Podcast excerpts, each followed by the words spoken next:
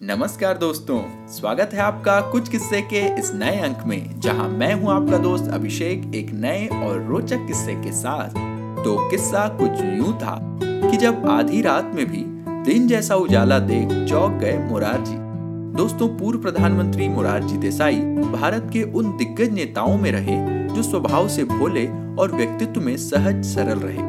वे अपनी मेधा, प्रखर बुद्धि और ज्ञान के चलते राजनीति में सफल हुए थे। उनके भोलेपन का आलम ये था कि एक बार स्टॉकहोम की यात्रा के दौरान वे ये देखकर चौंक गए थे कि उनके होटल के कमरों में आधी रात में भी दिन जैसा उजाला कैसे है। फिर वे पूरी रात भर नहीं सो पाए। दोस्तों, ये किस्सा उस दौर का है जब मुरारजी बतौर वित्त और उद्योग मंत्री कई देशों की यात्रा पर गए थे। जर्मनी के बाद उन्हें जाना था रूस, लेकिन सीधी उड़ान ना होने के कारण उन्हें एक रात स्टॉकहोम में ही रुकना पड़ा। वे स्थानीय भारतीयों से मिले और फिर सीधे अपने होटल के रूम में जाकर आराम करने लगे। आधी रात में अचानक उनकी नींद खुल गई, क्योंकि उनकी आँखों पर तेज रोशनी पड़ रही थी।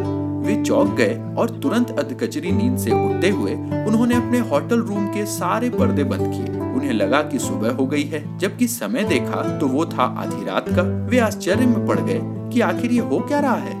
आधी रात में अचानक उजाला देखने के चलते बाद में उन्हें पूरी रात भर नींद नहीं आई।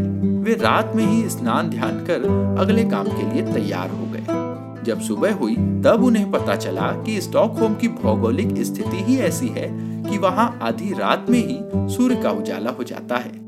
दोस्तों, भारतीय राजनीतिज्ञों के साथ विदेशों में हुए ऐसे ही वाक्यों के किस्से हम आप तक पहुंचाते रहेंगे, लेकिन आज का किस्सा बस यहीं तक। अगर आपको ये और हमारे पिछले किस्से पसंद आ रहे हैं तो इसे अपने यारों दोस्तों के साथ शेयर करें, अपनी प्रतिक्रियाएँ हमें कमेंट्स के ज़रिए बताएँ, और अगर इसी तरह के और भी रोचक किस्से आप सुनना चाहते हैं तो हमारे चैनल कुछ किस्से को फॉलो या सब्सक्राइब करें और नोटिफिकेशन ज़रूर ऑन कर लें, क्योंकि अगला किस्सा होगा अटल जी से जुड़ा हुआ।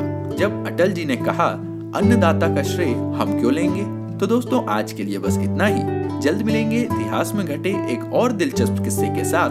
तब तक के लिए अपने दोस्त अभिषेक को दीजिए इजाज़त। नमस्कार, जय हिंद।